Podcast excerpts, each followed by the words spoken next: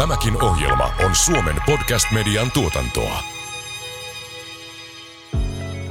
Ja mun ensimmäinen ajatus oli, että kuulostaapa kauhealta, että ihminen ei enää niin kuin itse tekisi sitä päätöstä ja syntyisi sitä ideaa, että lähdenpä metsäretkelle, vaan että niin kuin robotti tai tekoäly tekisi semmoisen päätöksen tai tuuppauksen puolesta. Mutta sitten tosiaan rupesin miettimään niin kuin omia iltalenkkejänikin ja sitä, että miten tunnollisesti tai orjallisesti nimenomaan niin kuin tulee lähteneeksi sen älykellon motivoimana, että tulee askeleet täyteen, niin ehkä se ei olekaan niin kuin kauhean kaukasta tulevaisuutta, vaan ihan niin kuin tätä päivää, joskin niin kuin se kellon ilmoitus siitä, että olet stressaantunut, niin se ehkä lisää vaan stressaantuneisuutta.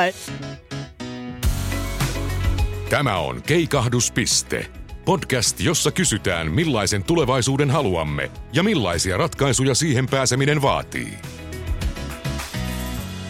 Keikahduspiste. Elämme asiantuntijoiden mukaan täpärää aikaa.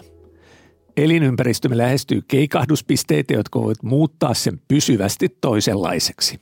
Jotta voimme välttää tällaisen kehityksen, meidän on katsottava niin luontokadon kuin ilmastonmuutoksen osalta kauemmas tulevaisuuteen. Kutsuin huippuasiantuntijoita keskustelemaan VTT:n juhlavuoden podissa siitä, millaisessa maailmassa haluaisimme elää 80 vuoden päästä ja mitä pitäisi tehdä jo nyt. Tässä jaksossa kysymme, millaista on hyvä elämä tulevaisuudessa. Me olemme Antti Vasara ja Minna Huotilainen ja vierainamme ovat tutkimuspäällikkö Teemu Ahmaniemi VTT:ltä sekä Shadia Rask Terveyden ja hyvinvoinnin laitokselta THL:stä. Lämpimästi tervetuloa. 80 vuotta on todella pitkä aika. Jos mietitään 80 vuotta taaksepäin, niin silloinhan Suomessa elettiin sota-aikaa ja VTT perustettiin edistämään sodan jälkeistä jälleenrakennusta. 80 vuodessa maailma on ehtinyt muuttua todella paljon. Millaista voisi olla hyvä, terve elämä 80 vuoden kuluttua? Shadia, sä oot sanonut, että tulevaisuudessa hyvän elämän määritelmä on muuttunut ja ehkä moninaisempi kuin tänä päivänä. Niin miten se tulevaisuuden käsitys hyvästä elämästä eroaa nykyhetken käsityksestä? Niin, mitä on hyvä elämä ja kuka saa sen määrittää? Se on tosi kiinnostava kysymys niin kuin tänä päivänä ja myös niin kuin tulevaisuuden näkökulmasta. Ja tosiaan mä haluan uskoa, että tulevaisuus on yhdenvertaisempi, jolloin niin kuin tästä hyvän elämän määritelmästä ja myös hyvää elämää mahdollistavista rakenteista niin on päättämässä myös eri vähemmistöjä ja väestöryhmiä niin kuin nykyistä edustavammin. Ja sitten sitä kautta niin kuin tämän hyvän elämän määritelmä muuttuu ja moninaistuu niin kuin paremmin huomioimaan esimerkiksi etninen ja kulttuurinen moninaisuus tai sukupuolen moninaisuus tai perheiden monimuotoisuus. Mitäs Teemu, sulle hyvä elämä voisi olla tulevaisuudessa? Tulevaisuudessa teknologia on helppokäyttöistä, eli kun edustan tässä teknologista näkökulmaa, niin mä ainakin haluaisin nähdä sen, että viimeinkin ollaan päästy semmoiseen pisteeseen, missä teknologian käyttämistä ei tarvitse miettiä.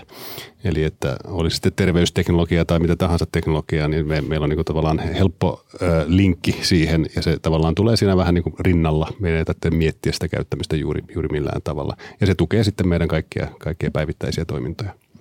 Näin mä niin kuin haluaisin nähdä niin kuin insinöörinä. Elinajan piteneminen ja väestön vanheneminen on tutkitusti kasvattanut terveysmenoja eniten. Niin mitä mieltä te olette, että mitä tapahtuu tulevaisuudessa, kun terveyden ylläpitämisellä ja sairauksien ennaltaehkäisyllä on nykyistä suurempi rooli? No tosiaan niin kuin vanhat väestöennusteet on osoittanut, että niin kuin arviot elinajan odotteen kasvusta, niin ne on aina jäänyt vuosia todellisesta kehityksestä niin kuin kansanterveyden parantuessa ja erilaisten niin kuin lääketieteeseen liittyvien innovaatioiden ja asioiden niin kuin kehittyessä. Ja jos katsotaan niin kuin hetkeksi menneisyyteen, niin Suomessa niin kuin 70-luvulta 2010-luvulle niin väestön terveys ja hyvinvointi niin kuin koheni erittäin nopeasti. Ja vastasyntyneen niin kuin elinajan odote kasvoi 10 vuotta ja useimpien kansantautien niin kuin ilmaantuvuus pieneni. Mutta sitten me havaitaan, että nyt 2010-luvulla niin on tapahtunut niin kuin käänne kielteiseen suuntaan ja elinajan odotteen kasvu on hidastunut ja väestön toiminta- ja työkyvyn niin kuin pitkään jatkunut niin kuin koheneminen on pysähtynyt. Ja jos me nyt sitten tässä katsotaan tulevaisuuden suuntaan, että miltä tulevaisuus ja tulevaisuuden terveysmenot tulee näyttämään, niin se riippuu pitkälti siitä, että mitä tapahtuu vaikka työikäisen väestön lihavuuden yleisyydelle, miten huumeiden käytön ja siitä aiheutuvien niin kuin haittojen kasvu ratkaistaan, onnistutaanko alkoholihaittoja taas vähentämään ja miten esimerkiksi vaikka nuorten fyysisen kunnon heikkenemiselle ja masennus- ja ahdistuneisuusoireiden lisääntymiselle tapahtuu. Eli nämä on semmoisia keskeisiä kysymyksiä, kun mietitään tulevaisuutta. Joo, ja varmastikin se, että kun ihmiset elää pidempään, niin tämmöinen monisairastuvuus lisääntyy. Eli että vaikka ihmiset tosiaan elää pidempään, ehkä jopa terveempinä, mutta sitten kun ollaan siellä 80 ja 100 hujakoilla, niin sitten kuitenkin on sitten useampia sairauksia päällekkäin, jolloin tietysti sitten niiden hoitaminenkin voi olla paljon monimutkaisempaa. Että tämä on ihan selkeä ilmiö.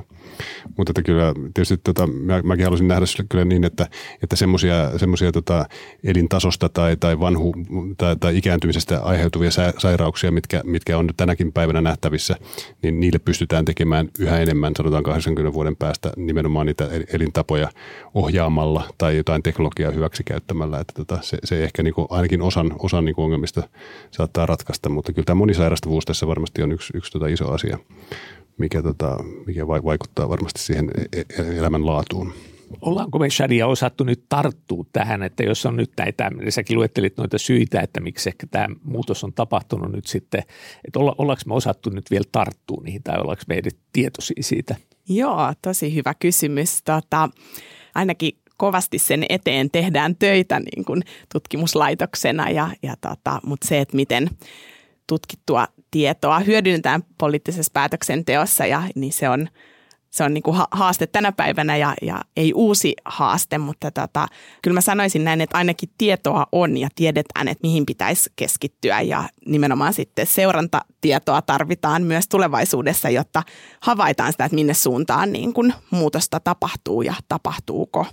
Tämä on kumminkin niitä asioita, joissa on aika pitkä se viive varmaan, että tehdään joku actioni, niin sitten kun se hyöty nähdään, niin taas tämmöinen systeeminen asia, niin toivoisi ainakin, että tässä tapahtuisi myös sitten nopea tarttuminen tähän. Kyllä.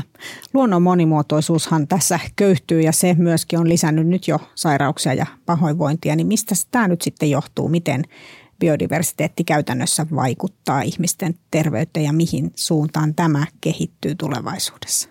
Joo, tosiaan niin kuin luonnon monimuotoisuuden ja terveyden välinen yhteys on tosi monimutkainen ja siinä on niin kuin eri ulottuvuuksia. Et toisaalta jos ajatellaan niin kuin mikrobikatoa ja sen niin kuin yhteyttä vaikka diabetekseen tai allergioihin ja sitten toisaalta niin kuin tämä hyvinvointinäkökulma, että miten luonnon monimuotoisuudella ja luonnossa olemisella on niin kuin myönteisiä vaikutuksia mielenterveydelle ja hyvinvoinnille.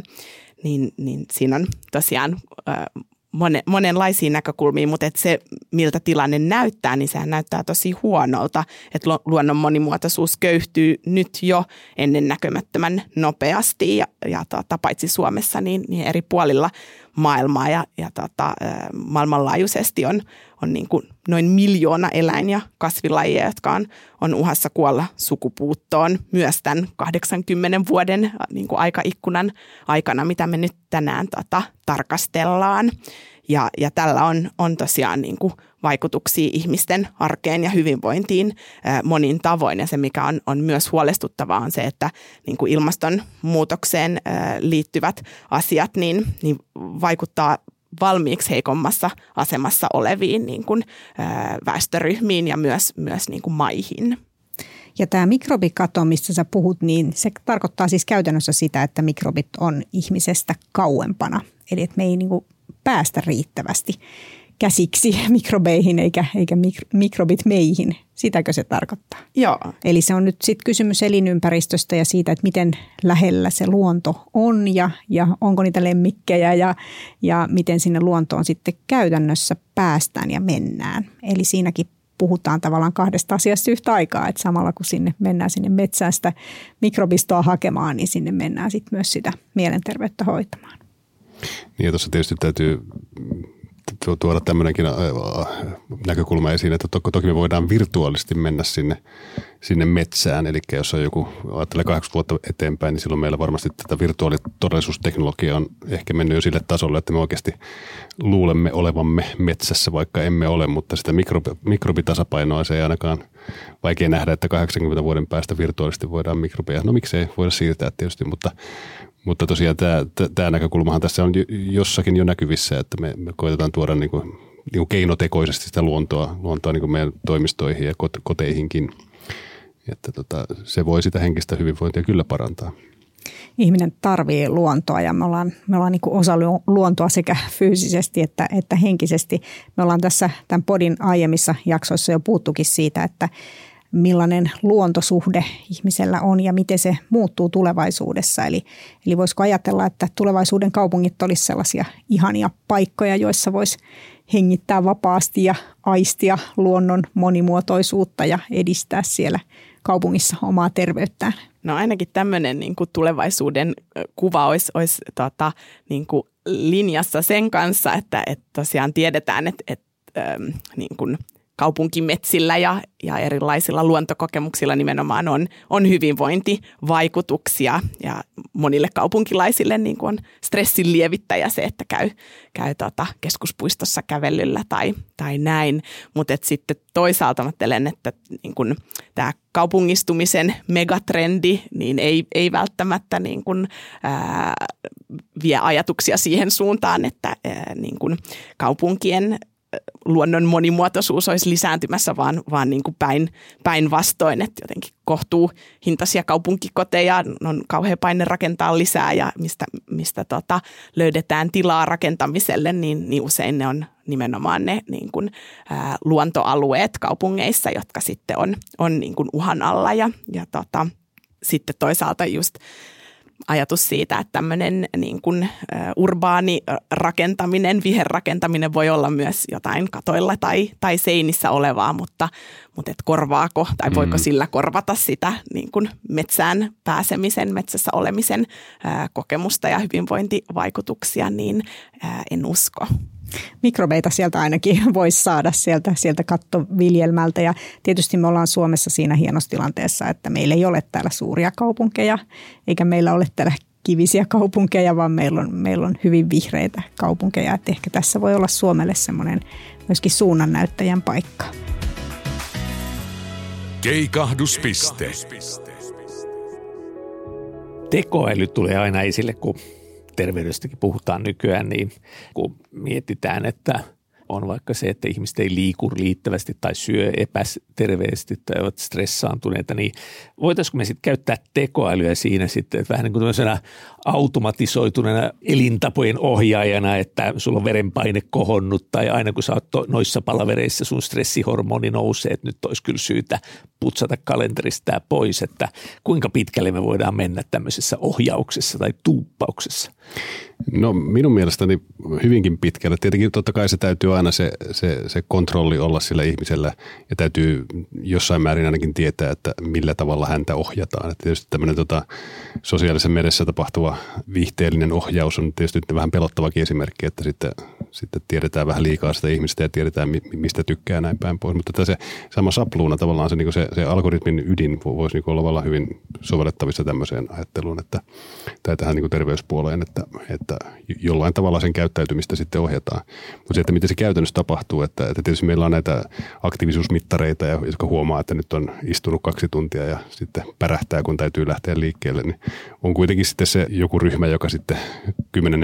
kerralla sitten heittää sen rannelaitteen roskakoriin, kun ei halua kuunnella sitä pärinää. Että tämä on niin se hankala osa tässä näin. Mutta totta kai, näin. Ja se, mä ainakin haluan nähdä niin, että meillä on paljon sellaisia sovelluksia vielä niin kuin tai mahdollisuuksia vielä näkemättä, mitä 80 vuoden päästä varmasti ilmenee. Eli että me ei tiedetä vielä, millä kaikilla tavalla se tulee tapahtumaan, mutta varmasti jotenkin. Joo, mun ensimmäinen ajatus oli, että kuulostaapa kauhealta, että ihminen ei enää niin kuin itse tekisi sitä päätöstä ja syntyisi sitä ideaa, että lähdenpä metsäretkelle, vaan että niin kuin robotti tai tekoäly tekisi semmoisen päätöksen tai tuuppauksen puolesta, mutta sitten tosiaan rupesin miettimään niin kuin omia iltalenkkejänikin ja sitä, että miten tunnollisesti ja, tai orjallisesti nimenomaan niin kuin tulee lähteneeksi sen älykellon motivoimana, että tulee askeleet täyteen, niin ehkä se ei olekaan niin kuin kauhean kaukasta tulevaisuutta, vaan ihan niin kuin tätä päivää, joskin niin kuin se kellon ilmoitus siitä, että olet stressaantunut, niin se ehkä lisää vaan stressaantuneisuutta, eikä sitten.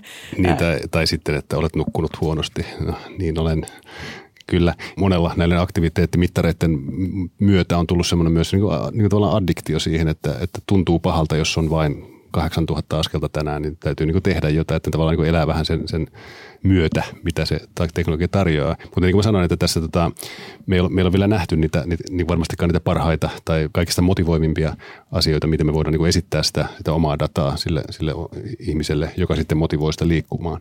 Että mä ainakin halusin nähdä, että siellä on niin kuin tosi paljon tehtävissä, mikä on just sitä, että motivoidaan se ihminen tekee itse päätös, että lähtee liikkeelle. Ei se, että meillä on joku botti aivoissa tai joku päätöksentekopilleri, joka saa minut tekemään kaikkia. Se on vähän liian pelottava ajatus. Joo, mä ajattelen, että tämmöinen onnistunut tuuppaaminen, niin se vaatii niinku tavallaan kaksi osaa. Että se ensimmäinen osa on se semmoinen tietoinen päätöksenteko, että se ihminen niinku rauhassa istuu alas ja saa riittävästi tietoa omasta terveydestä ja hyvinvoinnista ja ymmärtää, että hei, että mä oon nyt kyllä siinä tilanteessa, että mä haluaisin liikkua enemmän tai mä haluaisin viettää enemmän aikaa luonnossa ja näin edelleen. Mutta sitten kokonaan toinen juttu on se arki, jossa me tehdään tosi paljon niitä automaattiohjauksella niitä päätöksiä ja siellä sitten se tuuppaussysteemi tulee aina muistuttamaan, että hei, että nyt voisi olla hyvä hetki, että sä olet tavallaan jo tehnyt siellä tietoisessa mielessä sen päätöksen, mutta sitten se toteutuma siellä arjessa, niin se voisi vaatia sen tuuppauksen. Ja silloin, kun se on ikään kuin itse itsellensä ohjelmoitua, että mä olen tehnyt sen päätöksen jo ja mä olen ajatellut, että mä haluan vaikka lenkittää koiraa vähän pidempiä lenkkejä tästä lähtien, niin sitten se tuuppaus voisi auttaa siinä omassa päätöksessä pysymisessä. Mutta sitten jos sen kokee, että tämä on joku terveydenhuoltohenkilön pakottama muistutus tai muu, niin eihän se tietenkään voi toimia. Pysytään tässä aiheessa vielä vähän, että kun sitä tietoahan on paljon jo ja me tiedetään, miten meidän kuuluisi elää, että oltaisiin terveitä. Että ainakin suurin osa tietää, että jos syö liikaa sokeria tai käyttää päihteitä tai ei urheile, niin kyllä siitä sitten perästä kuuluu. Niin Minna, mitä mieltä sä oot just aivotutkijana, että miten me pystyttäisiin tätä aivojen palkitsemisjärjestelmää sitten jotenkin auttaa niin kuin toimii eri tavalla tai voidaanko me vaikuttaa siihen sitten oikeasti? No musta on tosi tärkeää, että me ymmärretään, miten se palkkiojärjestelmä toimii ja sehän on kauhean fiksu järjestelmä. Eli se palkitsee meitä tosi fiksuista ja hyvistä asioista. Esimerkiksi siitä, että me autetaan toisia ihmisiä, siitä, että me ollaan toisten ihmisten seurassa ja meillä on rentoa ja mukavaa ja hauskaa. Siitä se palkkiojärjestelmä heti palkitsee meitä. Mutta sitten tietysti pitää muistaa, että se on siellä metsästäjäkeräilijä aikoina meidän aivoihin ohjelmoitunut ja jopa jo sitä aikaisemminkin. Eli se totta kai palkitsee meitä mahdollisimman runsasenergisestä ruuasta ja niin edelleen, mikä oli järkevää siellä metsästäjäkeräilijä aikana, mutta ei ehkä tänä päivänä, kun sitä runsasenergistä ruokaa on jokaisessa korttelissa koko ajan tarjolla ja ihanat käristyksen tuoksut tulee nenään, kun kävelee kadulla. Eli se palkkiojärjestelmä voi myös vähän niin kuin toimia meitä vastaan, jos me rakennetaan meidän yhteiskunta sellaiseksi, että meillä on paljon riippuvuuksia aiheuttavia asioita tarjolla helposti ihmisille ja me eletään semmoisessa maailmassa, jossa näihin asioihin on niin kuin helppo tarttua. Se liikkumisen välttäminen, se on vähän niin kuin kahdessa moodissa siellä palkkiojärjestelmässä. Toisaalta se liikkuminen, lenkkeily, oman kehon käyttäminen, siitä myös tämä palkkiojärjestelmä palkitsee, koska se on tätä tilannetta, jossa me ollaan vältetty uhkaavia vaaroja ja siitä me myös saadaan sitten palkkiota. Mutta toisaalta sitten energian säästämisestä myös, eli sohvaperunailu myöskin sitten on palkkiojärjestelmän mielestä todella hyvä juttu. Ja sen takia meidän pitäisikin pystyä sitä järjestelmää käyttämään niin, että me suunnataan sitä siihen hyvinvointia tuottaviin palkkioihin. Mutta se palkkiojärjestelmä sinänsä, niin se en usko kyllä, että se voi koskaan muuttua. Joo, vielä jos palataan tähän luontosuhteeseen. Eli jos me mietitään kaupunkirakenteen muutoksia, niin kaupungithan muuttuu koko ajan. Mitä ne voisi olla sellaiset ihmisen terveyttä ja hyvinvointia edistävät muutokset kaupunkien rakenteissa? Hyvä kysymys. No ainakin tuossa pohdittiin ja puhuttiin jo niin kuin näistä viherrakentamisesta, mutta sitten jos ajatellaan niin kuin infrastruktuuria, sitä, että minkälaisia niin kuin tiet on, onko jalkakäytäviä, onko miten hyvin valaistuja, minkälaisia niin kuin turvallisuuden tunteita ja kokemuksia ihmisillä on, niin nämä on kaikki semmoisia asioita, mitkä vaikuttaa ja toisaalta sitten niin kuin yhteisöllisyyskin, että ihminenhän ei ainoastaan niin kuin liikuja ole kaupungeissa yksin ja yksilönä, vaan tosi merkityksellistä on myös se, että minkälaisia niin kuin sosiaalisia porukoita ja tapoja olla kaupungeissa ja liikkua ja millä on myös sitten terveyttä ja hyvinvointia edistäviä vaikutuksia, niin tämmöisiä näkökulmia tulee mieleen. Joo, ehkä tuossa tulee mieleen myös niin liikkumaratkaisut ja että mikä niin Helsingissä tai monessa muussakin kaupungissa Suomessa on sitten näitä kaupunkipyöriä tai sähköskuuttejakin, mitkä nyt ehkä niin välttämättä niin inspiroi liikkumaan, mutta kuitenkin, että näillä voisi kaupunkipyörilläkin voi niin tavallaan, että jos niiden käyttö tehdään helpoksi ja niillä on mukava ja ne on halpa tapa päästä paikkoihin, niin niille varmasti voidaan niin tavallaan edesauttaa liikkumista myös. Muistan lukeneeni jostain, että 200 metriä on pisin matka, joka suomalaisella on kotoa puistoon tai metsään tai luontoon. Eli pidetään se siinä, eikö niin, että ei pidennetä sitä matkaa. Puistojen merkitys on tosi iso, eli mitä siellä puistossa kaikkea voi tapahtua. Että siellä kohdataan ihmisiä ja siellä päästään sinne luontoon ja ne mikrobitkin on siellä puistossa. Ja tänä päivänä tietysti tulee mieleen myös, että voisiko ne osallistua ruoantuotantoon. Eli sekin voisi olla tämmöinen yhteisöllinen projekti, että nythän kaupungeissa näkyy paljon tätä tämmöistä palstaviljelyn nousua ja niin edelleen, että ihmiset on kiinnostuneita viljelemisestä. Että ehkä sekin on tämmöinen tulevaisuuden trendi. Miten sitten tämä melu? Eli varsinkin nukkuessa se ympäristöstä kantautuva melu niin on ilman muuta häiritsevää, mutta myös aiheuttaa stressiä sitten hereillä ollessa. Ja sehän ei suinkaan ole sattumaa, että kuka nukkuu meluisassa makkarissa ja kuka nukkuu hiljaisessa. Eli asuntojen hinnat suoraan tietenkin korreloi sen kanssa, että kuinka lähellä sitä isosti liikennöityä tietä siellä ollaan. Et onko tälle jotain tehtävissä teknologian avulla? Niin, kyllähän jos ajattelee ihan akustista signaalia, niin on tämmöistä niin kuin välitöntä melun torjuntaa voidaan tehdä siis aktiivisella melun torjunnalla. Mä en tiedä, kuinka paljon niitä nyt sitten jossain niin kuin rakennuksessa, jonkun verran on kai käytössä siis tämmöisessä niin kuin metro tai vaikka nyt siis moottoriteiden lähistöllä, eli jos on niin ennustettavaa meteliä, joka toistaa itseensä kaiken aikaa samanlaisen, me voidaan tuottaa vastamelua, joka sitten tavallaan hiljentää sen kohdan, missä henkilö on. Niin tämmöisiä ratkaisuja tietysti voidaan niin kuin ajatella, mutta se, että onko niitä rakennusta tai asuinrakennuksessa käytetty, niin mä en itse asiassa oikein tiedä. Ilmastointilaitteiden meteliä voidaan myös näin ehkäistä, mutta totta kai se niin kuin varmaan parempi keino on se, että ne asunnot olisi semmoisessa paikassa, missä ei sitten sitä melulähdettä ole. Ja sähköautot onneksi vähän hiljaisempia kuin polttomoottoriautot. Juuri näin. Mitä te ajattelette siitä, että mikä merkitys tulevaisuuden ihmisten hyvinvoinnille on sitten, että me ollaan sekä väestön terveyden seurannassa, että varmaan niin kuin hoidossa myös sitten huomioidaan entistä paremmin sitten moninaisuus, että on se sitten etnistä tai kulttuurista tai sukupuolten tai perheiden moninaisuutta? No mä ajattelisin, että niin kuin yhdestä näkökulmasta se, että me tarvitaan tutkimustietoa, jotta terveyseroja väestöryhmien välillä niin kuin ensin ne pitää tunnistaa, jotta niille voi sitten tehdä jotain ja puuttua niihin, niin se, että me tulevaisuudessa entistä paremmin tunnistetaan niin kuin erilaisia väestöryhmiä ja väestön moninaisuutta, niin se auttaa ja parantaa sitä tutkimustiedon laatua ja sitä kautta niin kuin sitä meidän kykyä tehdä poliittisia päätöksiä, joilla voidaan kaventaa terveys- ja hyvinvointieroja.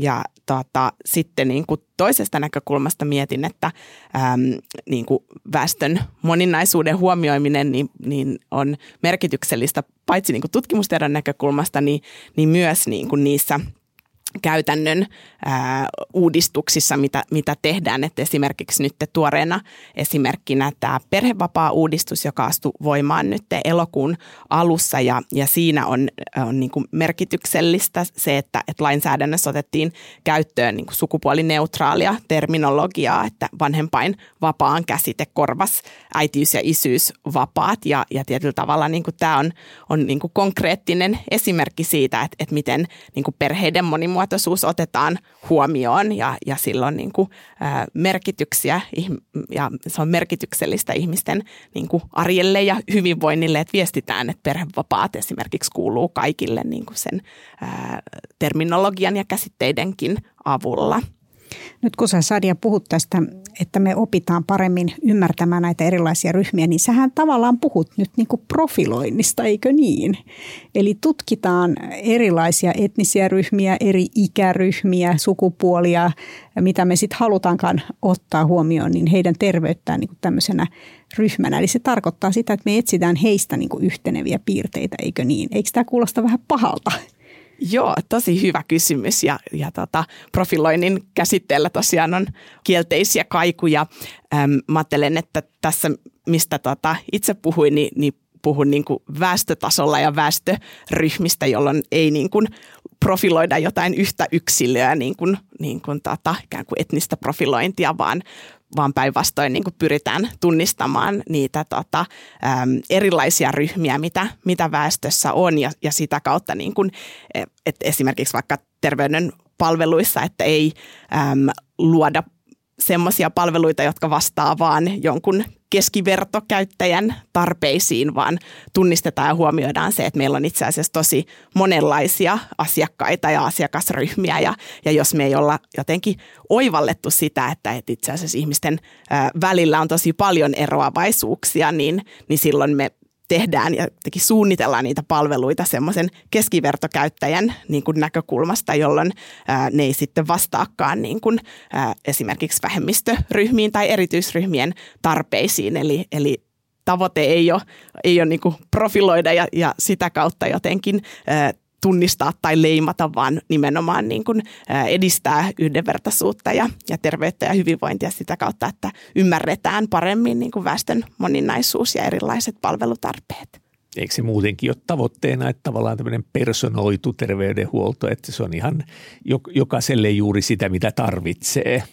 Ja se riippuu niin monesta asiasta. Joo, mä olin just sanomassa, että tämmöinen tylsän tekninen lähtökohtahan on siis se, että personoidaan riippumatta nyt siitä, mitä ne parametrit siellä on. Eli että mikä väestöryhmä tai sukupuoli tai mitä tahansa siellä on, niin ne on vaan niin kuin osa sitä dataa. Ja kuitenkin tässä kaikessa, jos ajattelee terveysteknologian palveluja tai teknologioita, niin kyllähän siellä pyritään nimenomaan siihen, että se on henkilökohtaisesti kustomoitua kaikille. Niin se on ihan sama sitten, että mikä se henkilö on. Että mä ainakin haluaisin nähdä, että ei siinä mistään profiloinnista välttämättä ole kysymys, vaan se ihan puhdastaan niin yritetään saada juuri tälle ihmiselle paras ratkaisu tähän tilanteeseen.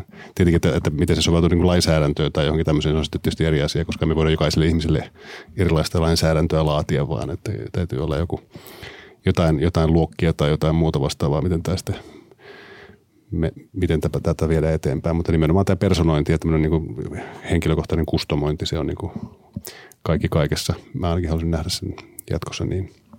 Joo, ja silloin kun 60-luvulla kerättiin sydänterveysdataa, niin ei hoksattukaan, että kerättiin sitä pääasiassa vaan miehiltä ja sitten huomattiin, että hetkinen, että oireethan onkin naisilla vähän erilaisia ja niin edelleen, että lääketieteellä on niin kuin synkkiäkin hetkiä historiassa siinä, että ei olla paneuduttu siihen yksilöön riittävästi ja on ollut tosiaan vinoutunutta dataa ja niin edelleen, että ehkä me ollaan koko ajan menossa vähän enemmän siihen suuntaan, että sama lääke ei toimi kaikilla, että me tiedetään se, mutta mikä lääke sitten juuri tälle henkilölle toimisi, niin siihen tarvitaan sitten sitä taustadataa ehkä vähän niin kuin enemmänkin. Ja sitten tietysti tämä yhteisöllisyys, että sehän on semmoinen asia, joka korostuu näissä tulevaisuuden terveysvisioissa ja jo nyt tänä päivänäkin, niin vaikka me tietysti hoidetaan tätä yksilöä ja yksittäistä ihmistä, niin tärkeää on ymmärtää, että mihin yhteisöön hän kuuluu ja miten tulevaisuudessa tämmöinen yhteisöön kuuluminen, miten se voisi liittyä tähän ihmisen hyvinvoinnin edistämiseen. Joo, tämä on tosi tärkeä asia että yhteisöllisyys ja niin kuin semmoinen kuulumisen kokemus on olennainen osa ihmisen hyvinvointia. Ja esimerkiksi meidän THL maahanmuuttotutkimuksissa me ollaan havaittu, että ulkopuolisuuden ja ulossulkemisen kokemuksilla on niin kuin kielteinen yhteys Suomeen muuttaneen väestön terveyteen ja hyvinvointiin, kun sitten taas niin kuin sellaiset ihmiset, jotka kertoo, että kokee kuuluvansa Suomeen ja on kiinnittyneitä niin kuin ympäröivää yhteiskuntaan, niin silloin on positiivinen vaikutus niin kuin hyvinvointiin ja mielenterveyteen. Ja jos ajatellaan, että niin kuin tänä päivänä joka 5. yli 15-vuotias suomalainen niin kuin kokee yksinäisyyttä kuukausittain, niin tämä on niin kuin tosi tärkeä olennainen kysymys jo tänä päivänä, mutta korostuu myös tulevaisuudessa, koska väestö ikääntyy ja me tiedetään, että yksinäisyyden kokemukset on iäkkäillä niin kuin yleisempiä kuin muulla väestöllä, eli nimenomaan niin kuin kun aikaperspektiivi on siellä 8-10 vuodessa, niin nämä yksinäisyyden ja yhteisöllisyyden kysymykset tulee olemaan ihan keskeisiä myös silloin. Ja eikö se ole näin, että yksinäisyys niin kuin näkyy aivoissakin? Kyllä joo. Ihmisellä on tosiaan louma-eläimen aivot ja me tarvitaan toisiamme ja jos ajattelee vaikka terveysinterventioitakin, niin kyllähän ne ryhmäinterventiot on olemassa juuri sen takia, että me saadaan toisistamme apua ja tukea. Ja myös jos ajattelee niin kuin ihmisen päätöksentekoa, että paljonhan me tehdään vähän semmoisella automaattiohjauksella semmoisia vähän niin kuin yhteisiä päätöksiä, että hei, mihin lähdetään syömään ja koko porukka menee sitten samaan paikkaan. No siinä tuli tehtyä päätös ruoan terveellisyydestä ja kävelymatkan pituudesta ja niin edelleen ilman sen kummempaa asiaa, mutta siinä tuli tukea sitten tältä omalta yhteisöltä. Joo, ja tämä interventiosta kun puhuit, niin tämä pandemia-aikahan tässä oli aika niin brutaali, globaali interventio siihen, että miten ihmiset, kun ne ajetaan kotiin ja niin kuin pakolla ja ei pääse niin kuin sen oman yhteisönsä mukaan, vaikka nyt lounaalle tai kahvitauolle, niin se niin kuin heti näkyy kaikissa pahoinvointitilastoissa. Eli niin kuin opiskelijat nyt varsinkin niin on aika jäänyt sitten yksin, jos ei ole päässyt niin kuin tavallaan sen yhteisönsä jäseneksi ja näin. Että se on niin kuin tietysti ikävä, että tällainen tarvittiin, jotta se ymmärretään näinkin hyvin, mutta että se oli hyvin selkeät niin kuin nämä näkymät siinä. Kiitoksia keskustelusta hyvän elämän teemoista, ja tästä voi ainakin sen toiveen esittää, että näihin asioihin tartutaan jo ennen kuin on 80 vuotta kulunut, että kuinka tärkeissä asioissa tässä liikuttiin. Kiitos Shadia Rask ja Teemu Ahmaniemi, ja seuraavassa sarjan viimeisessä jaksossa meillä onkin teemana sitten tulevaisuuden turvallisuus. Keikahduspiste.